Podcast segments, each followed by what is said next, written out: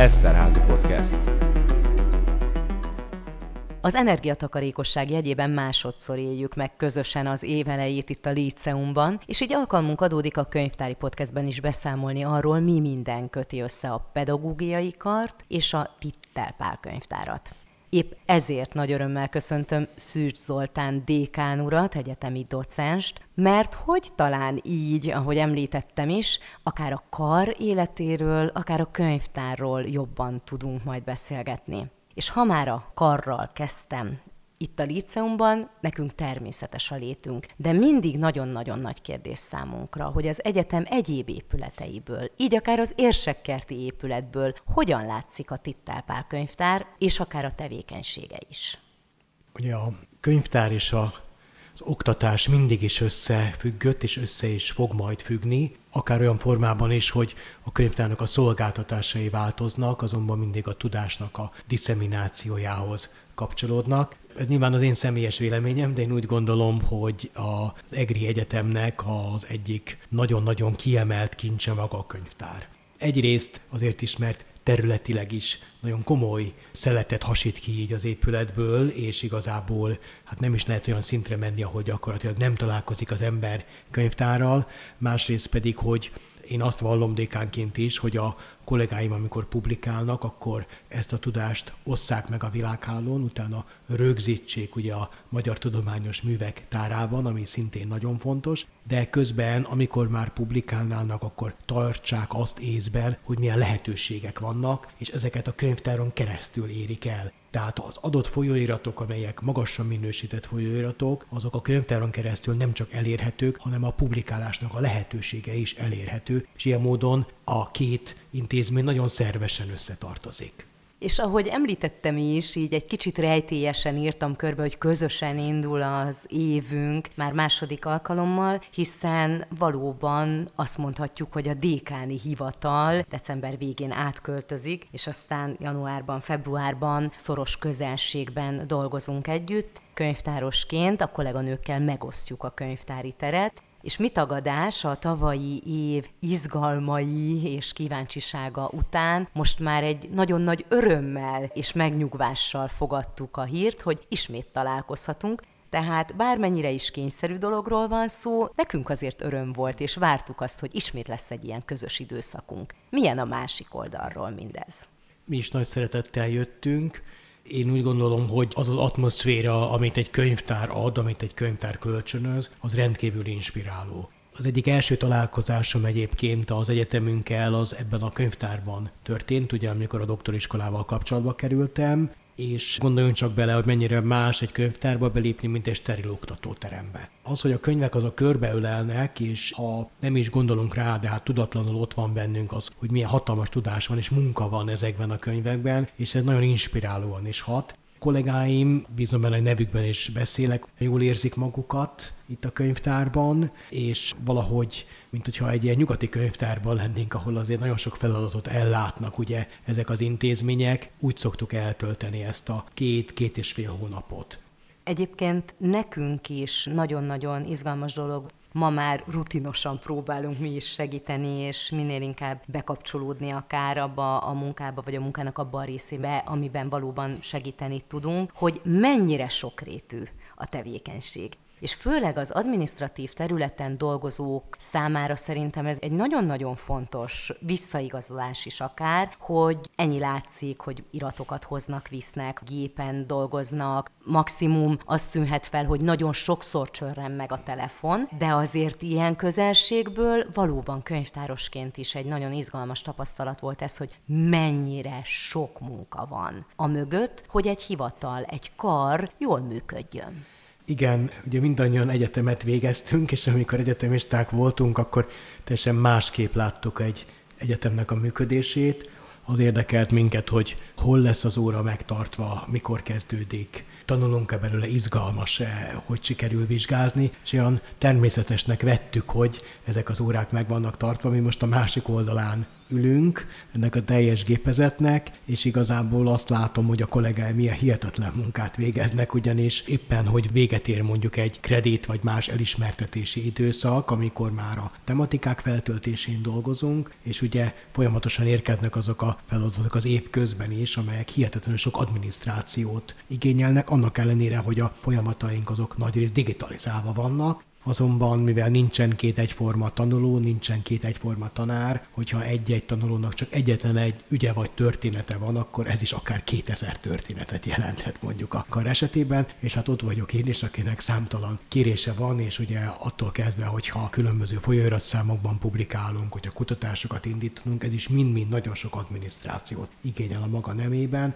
a kollégáim nem győzik hozni az aláírni valókat nekem, én pedig igyekszem minél gyakrabban jönni és aláírni őket, hogy hát ugye folyamatos legyen a munka, annak ellenére, hogy ezeknek egy részét már online el tudjuk intézni, és ami még nagyon fontos, az a személyes kapcsolat. Tehát én úgy gondolom, hogy a Covid időszak azt megmutatta, hogy rendben, tudunk online dolgozni, de ez egy túlélő mód volt, vagy ez egy energiatakarékos mód volt, egy fekete-fehér mód volt. A valóságon, hogyha nem találkozunk személyesen, akkor nem tudunk jó munkát végezni. Én akkor is, hogyha, hogyha fáradt vagyok, hogy a gondterhelt vagyok, igyekszem úgy belépni a térbe, hogy mosolygok, mert tudom, hogy ez valamilyen lendületet ad, valamilyen biztatást ad, de ehhez személyesen kell találkoznunk a Covid időszak után én bízom benne, sokan megtanultuk, hogy a személyes kapcsolatoknak ilyen módon van komoly jelentősége, és számtalan ügyet egy mosolyjal, egy-két mondattal sokkal könnyebb megoldani, mint hosszú leveleknek a sorával. Én annak vagyok a híve egyébként, hogy nem nyitunk levelező tagozatot semmilyen témában, tehát azt jelenti, hogy, hogy vitatkozni nem vitatkozunk online, mert abból csak rossz vél születik, és nem találunk rá megoldást. Ezeket élőben kell megbeszélni, de nagyon sok időt és energiát el is vesz egyébként. Igen, és nagyon sokszor megtapasztaltuk mi is ezt, hogy akár egy ügyintézés folyamatában pusztán az, hogy találkozunk, megbeszélünk, egyszerre többen hallják, és hogy mindezt kíséri a mimika, ott vannak a gesztusok, vagy ahogy említésre is került itt az, hogy látszik a másiknak a hangulata, és a másiknak a hangulatából azért nagyon-nagyon sokat lehet hozzátenni, és nagyon sokat segít értelmezni akár egy-egy adott kérdést, akár egy-egy adott helyzetet. Egyébként a könyvtárban is nagyon nagyon ezt tapasztaljuk, hogy visszatértek a hallgatók, örömmel veszik kézbe a dokumentumokat, holott eddig az volt, hogy online mi elérhető, és most már nagyon sokszor azt mondják, hogy inkább beülök ide tanulni, úgyhogy ezekben mi is nagyon, nagyon érezzük a személyes kapcsolatok fontosságát és erejét. És ha már a tanórákról is és a tanításról szó esett, az óvó és tanítóképzősöknek is voltak nálunk órái az elmúlt fél évben, és hát most is készülünk rá, hogy találkozunk ilyen módon a kar oktatóival, és például akár a személyes találkozás lehetőséget ad arra is, hogy egy-egy tanításhoz szükséges dokumentumot megrendeljük nekik, és éppen most is már várjuk vissza ilyen szempontból a kollégákat, úgyhogy örülünk neki, hogy tudjuk segíteni ezt a fajta munkát, és ez a közvetlen kapcsolat, ez, ez ezt is egy picikét fellendít fellendítette azt gondolom, hogy az óráknak is, ha helyet adunk, akkor sokkal inkább elkezdődik a kommunikáció, és látják azt, hogy megszólíthatóak vagyunk. De ahogy mondtam is, többféle szerepben találkozunk és beszélgethetünk, hiszen a kar dékányaként köszöntöttem Szűcs Zoltánt ebben a podcastben, azért érdemes beszélni arról is, hogy a doktori iskola programigazgatójaként is vannak feladatai, és nem kell sokáig keresgélnünk, hiszen az MTMT már említésre került, és a főigazgatóasszonyunk, Oszlánci Krisztina nagyon komoly munkát végez ebben, mint ahogy az adatbázisok terén nagyon hagyatkozunk Gál Tibor főigazgató helyettesünkre, és akár a doktori iskola beiratkozási napján ők jöttek is és tájékoztatást adtak mindenről, hiszen a kutatás támogatás nagyon fontos számunkra. Kérdezem is, hogy ha azt mondom, hogy doktori iskola, és Tittelpál könyvtár, akkor mi az, ami Dékán úrnak leginkább eszébe jut? Én nekem ez volt a felvetésem. Valóban itt egy más jellegű kapcsolatról van már szó. Tehát, ha valaki a graduális képzésben tanul, akkor ő alapvetően a források miatt jön a könyvtárba, vagy hogy valamilyen eligazítást kapjon, de a doktori iskola sokkal inkább már a tudományos munkák írásáról szól, és azoknak az adminisztrálásáról. És hogyha valaki elkezdi művelni a tudományt, akkor először azt gondolja, hogy ez egy romantikus dolog, és hogy tanulmányokat ír, kutat, és önmagában itt teljesedik ki, és akkor szembesülnie kell azzal, hogy az önmagában nem elég, hanem ezeket a publikációkat neki adatbázisban kell jelölnie legalábbis a bibliográfiai adatait, ugye ilyen a Magyar Tudományos Művek Tára, vagy az MTMT. És én azt szoktam mondani a kollégáimnak és a doktorandoszaimnak is, amikor beiratkoznak, hogy az létezik, ami az MTMT-ben rögzítve van ami nem az ilyen bemondás alapú, és azt magam is tudom, hogy elég sok időt kell eltölteni vele, attól kezdve, hogy valaki nem csak a saját publikációját viszi föl, hanem a rávaló hivatkozásokat is. Szeretném megköszönni a könyvtáros kollégáknak, főigazgató asszonynak is a segítségét, mert hogy nagyon gyakran a különböző hivatkozásokat szokták ugye importálni a rendszerünkbe, és akkor ezek megjelennek, de a kutatóknak ilyen módon igen komoly feladata, hogy megnézik, hogy kik hivatkoztak rájuk, Nyilván ez úgy is működik, hogy olvassák a szakirodalmat és észreveszik magukat, de ennek van egy GPS változata is, amikor különböző crowdsourcing rendszer alapján működő rendszerekben, mint a ResearchGate, Academia Edu, vagy a Semantic Scholar-be, de akár Magyarországon ugye az akadémiának a különböző repozitóriumaiba az ember feltölti a publikációit, feltölti az adatait, és a rendszer jelzi, hogy ki hivatkozott rá. Erre próbáljuk nevelni a doktoranduszainkat, hogy ők is így gondolkozzanak, és hogy így mérlék le, hogy az a tudomány, amit művelnek, az hol helyezkedik el hazai, vagy nemzetközi szinten. Ugyanis ma már nem elég jónak lenni, jónak is kell látszani. Talán 20-25 éve még élt a professzoroknak az a legendája, hogy valaki önmagában elismert, anélkül ugye, hogy megnéztük volna az idézettségét, de ma már ez igen komolyan a tudománymetria terén mérendő, tehát igazából elvárásként jelenik meg, és nem ritkán nagyon komoly feladatokat ró az egyetemi tanárokra is. Ilyen formában én nem csak a hallgatóinknak a publikációs tevékenységét támogatom, hanem mindig abban is segítem őket, hogy hogyan vigyék föl ezeket a különböző ugye, publikációkat, az adataikat. Mert azért ez egy picit verseny is, és úgy gondolom, hogy egy egészséges verseny tud lenni. Össze tudom hasonlítani, hogy én mondjuk harmadévesként hol tartok, hány cikkem jelent meg, ilyen szempontból én valószínűleg szigorú vagyok, és nem is biztos, hogy mindenkinek a kedvence, mert a mielőtt doktori védésre kerül sor, hát még habilitációra, egyenként át szoktam nézni a publikációkat. Tehát nem csak számszerűsítve, hanem azt, hogy hol jelentették meg ezeket, milyen az arányuk, folyóiratokban jelenik-e meg, könyvfejezeteket írtak-e, konferenciákra jártak-e. Nyilván nem elvárás egy doktoranduszói monográfiát jelentessen meg, de egyre inkább azt szeretnénk, hogy minősített hús cikkek jelenjenek meg a tollukból, és biztatni szoktam őket, akár többen is írjanak. Én magam is ugye azt az elvet vallom, hogy minden egyes doktoranduszommal legalább egyszer szeretnék publikálni közösen, azért is, hogy lássák azt a folyamatot, hogyan zajlik hogyan kommunikálnak a szerkesztőkkel, vagy hogyan használnak egy Open Journal Systemet például. Hogyan kell feltölteni, hogyan jön a visszajelzés. Ez egy kicsit kaland, egy kicsit bosszankodás, hogyha a rendszerben mondjuk nem jelennek meg a bírálatok adott esetben. Hát itt most a doktori iskola képzésébe és akár a kutatói létbe is betekintést kaptunk az elhangzottak alapján, de azért végig érezhető volt, hogy akár a könyvtár előfizetett adatbázisai és a könyvtáron keresztül elérhető publikációs felületek, azok mindenképpen nagyon-nagyon fontosak, és ezt valóban mi is megéljük, hogy akár csak az MTMT kezeléséről szóló tájékoztatóink mennyire hasznosak, illetve én magam ugye Tibor Gábor közvetlen kollégájaként is követem azt, hogy milyen gondossággal igyekszik azon, hogy minden tudományterület kutatója, és akár ugye doktorandusza hasznosítható adatbázishoz jusson hozzá, és ezeket mind ugye a könyvtár fizeti elő, illetve az egyetem jó voltából a könyvtáron keresztül lehet elérni.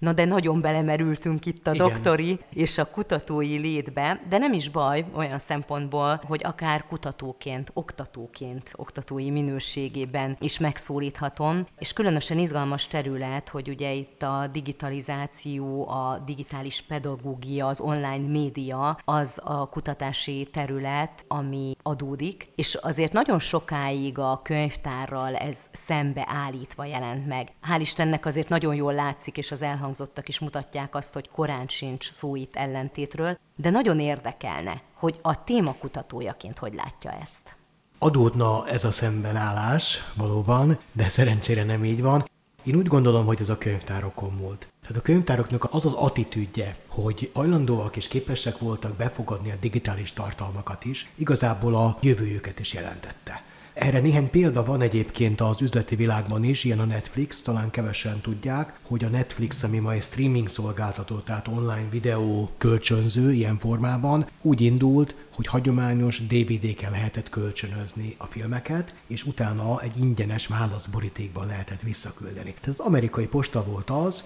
ami oda-vissza szállította a lemezeket, és hirtelen gondoltak egy nagyot, és elkezdték használni azt a technológiát, amit a kalózok használtak gyakorlatilag ugye a fájl megosztásra. Igen, csak ők rendszerezve, extra tudást hozzátéve kezdték el pénzért ezt a szervezet szolgáltatást adni. Én a könyvtárakat is igazából így képzelem el, és nagy részük így is működik, hogy a hagyományos könyvek világából áttértek a digitális térbe, ugyanúgy eligazítási pontként működnek. Nagyjából két hónappal ezelőtt a Magyar Könyvtárosok Egyesületének elnökével közösen szerveztünk az Országos Széchenyi Könyvtárban egy fake news workshopot. Ott egyébként a fővárosi Szabó Ervin könyvtárnak a főigazgatója is előadott, és Kenyeres Attila Zoltán kollégámat is hívtam, így hárman tartottuk a workshopot, Gerencser Judit volt az, aki az egésznek otthont adott, és milyen érdekes volt látni, hogy a könyvtárosok milyen lelkesek voltak, akár az álhírekkel való szembeszállásban. Tehát gondoljunk bele, hogy a könyvtárnak az egyik alapvető funkciója, most okoskodom, mert nem az én szakterületem, de amennyit én ugye tudok róla, az a katalogizálás. És a világháló megszületésekor is ilyen igények voltak, a Yahoo így jött létre. Katalogizálni minden tartalmat, a fejlesztői azok egyetemisták voltak, akik a sportfogatásban voltak érdekeltek, és összegyűjtötték az összes meccs eredményét és cikkét, és már akkor nagyjából 20 évvel ezelőtt egy kezelleges mesterséges intelligencia segítségével következtetéseket vontak le, hogy mi lesz egy mesnek a kimenetele, de ez csak úgy működött, hogy mint egy könyvtár összegyűjtötték az információkat, Ma már ugye a könyvtáraknak a nagy része így működik, vagy digitális szolgáltatásokat is biztosít. Tehát időnként csak rekvizitum az a katalógus szekrény, ami található. A régi kort mintázza úgy gondolom, hogy tanuljunk belőle, hogy inspirálódjunk, hogy akkor mire voltak képesek, hát akkor nekünk mire kell képesnek lennünk, amikor ott van a világ egyik legjobb technológiája, a digitális technológia kezünk ügyében.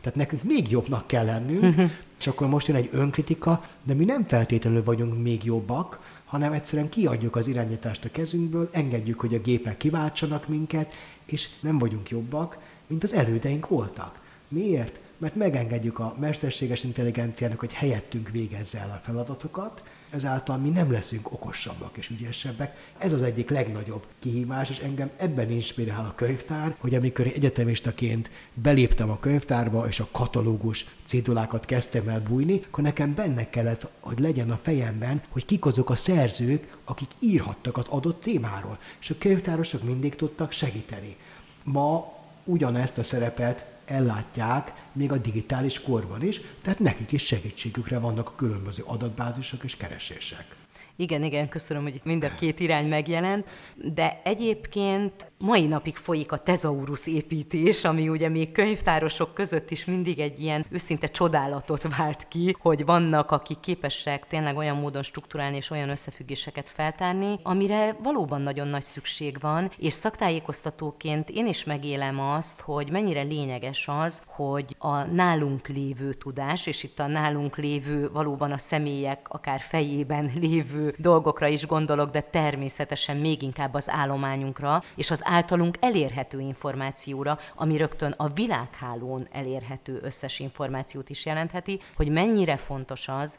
hogy az a keresőkérdés jó legyen, hogy a találatok valóban relevánsak legyenek. Én azért nagyon érzem ebben még a munkánknak a fontosságát. Könyvtárhasználati órák keretében leginkább én magam erre próbálom a hallgatók figyelmét ráirányítani, hogy nem az a kérdés, hogy mennyi találatunk lesz, vagy akár mesterséges intelligencia segítségével tudunk-e tartalmat előállítani, hanem az, hogy ez mennyire valós, mennyire igaz. És ahhoz kell a tudás, és kell, hogy tudjuk ellenőrizni. Igen, ez abszolút helyes felvetés. Ugye a jövőben nekünk úgy kell majd a tudást kezelnünk, hogy képesek legyünk eligazodni az igaz és a hamis között, a között, hogy milyen új problémák jelennek meg, és hogyan nyúlunk hozzájuk, hogy tudjuk, hogy hol kell keresni, és hogy az, amit látunk, annak a segítségével képesek leszünk el feladatunkat ugye elvégezni. Megint visszatérnék a mesterséges intelligenciára, mert a mesterséges intelligencia egyfajta szuperkönyvtáros. Hát be lesz tanítva milliónyi kötetből,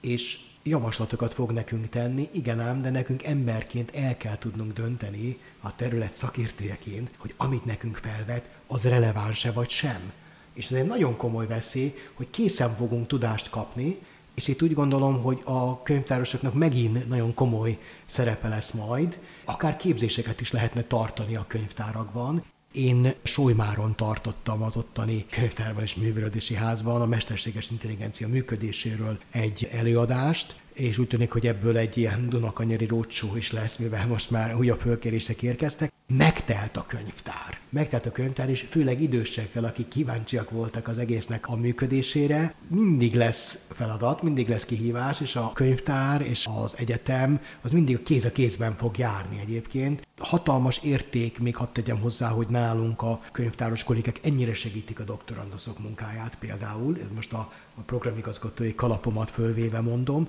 ugyanis az a tájékoztató, amit ők kapnak beiratkozáskor, az életmentő tud lenni a tudományban. Egy nagyon bonyolult és nehezen kezelhető rendszert kell nekik ugye működtetniük az MTMT-t, és közben is folyamatosan kapnak támogatást. Volt régen egy ilyen, talán még mindig zenél egy együttes, aminek az a neve, hogy Rage Against the Machine, harag a gép ellen, dű a gép ellen, és akkor voltak ilyen internetes mémek, hogy ez valószínűleg egy nyomtató volt, stb., hogy mire lehet az ember dühös. Hát azért ezek a rendszerek, amelyek viszonylag nehezen kezelhetők, ezek indulatot tudnak kiváltani a felhasználókból, de hogyha van valaki, aki utat mutat nekik, akkor könnyebben kezelhetővé válik, és itt is segítenek a könyvtárosok. Ez egy nagy láncolat, mert hogyha ugye belegondolunk, akkor az ország különböző könyvtáraiból működtetik ezeket a rendszereket, de beszélhetünk még a doktori.hu-ról is, vagy másról is. Ezek talán nem a legizgalmasabb témák a produktivitás szempontjából, viszont igenis a tudomány népszerűsítése, megmutatása szempontjából nagyon lényegesek.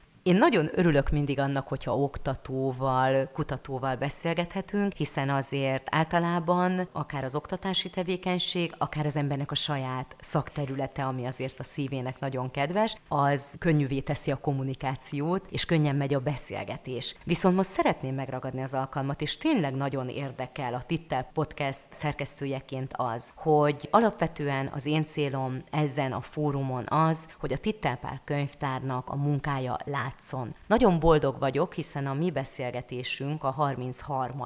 és havi rendszerességgel tudunk jelentkezni, úgyhogy tényleg nagyon örülök annak, hogy akár a könyvtár, akár az intézmény erre lehetőséget ad, és a Lícium TV-vel is így együtt tudunk működni és nem mondhatom azt, hogy kifogytam a témákból, mert hál' Istennek akár már erre az évre megvannak azok a témák, azok a megszólalók, akiket biztosan fel fogok keresni. De ha Dékán úr azt hallja, akár mindezzel a tudással, ezzel a rálátással, ennyiféle területről, amit most itt igyekeztünk felvillantani, mi lenne olyan téma, van-e olyan ötlet a fejébe, aminél azt mondja, hogy ha Twitter podcast, akkor érdemes lehet ezzel a témával, vagy azzal a megszólalóval folytatni.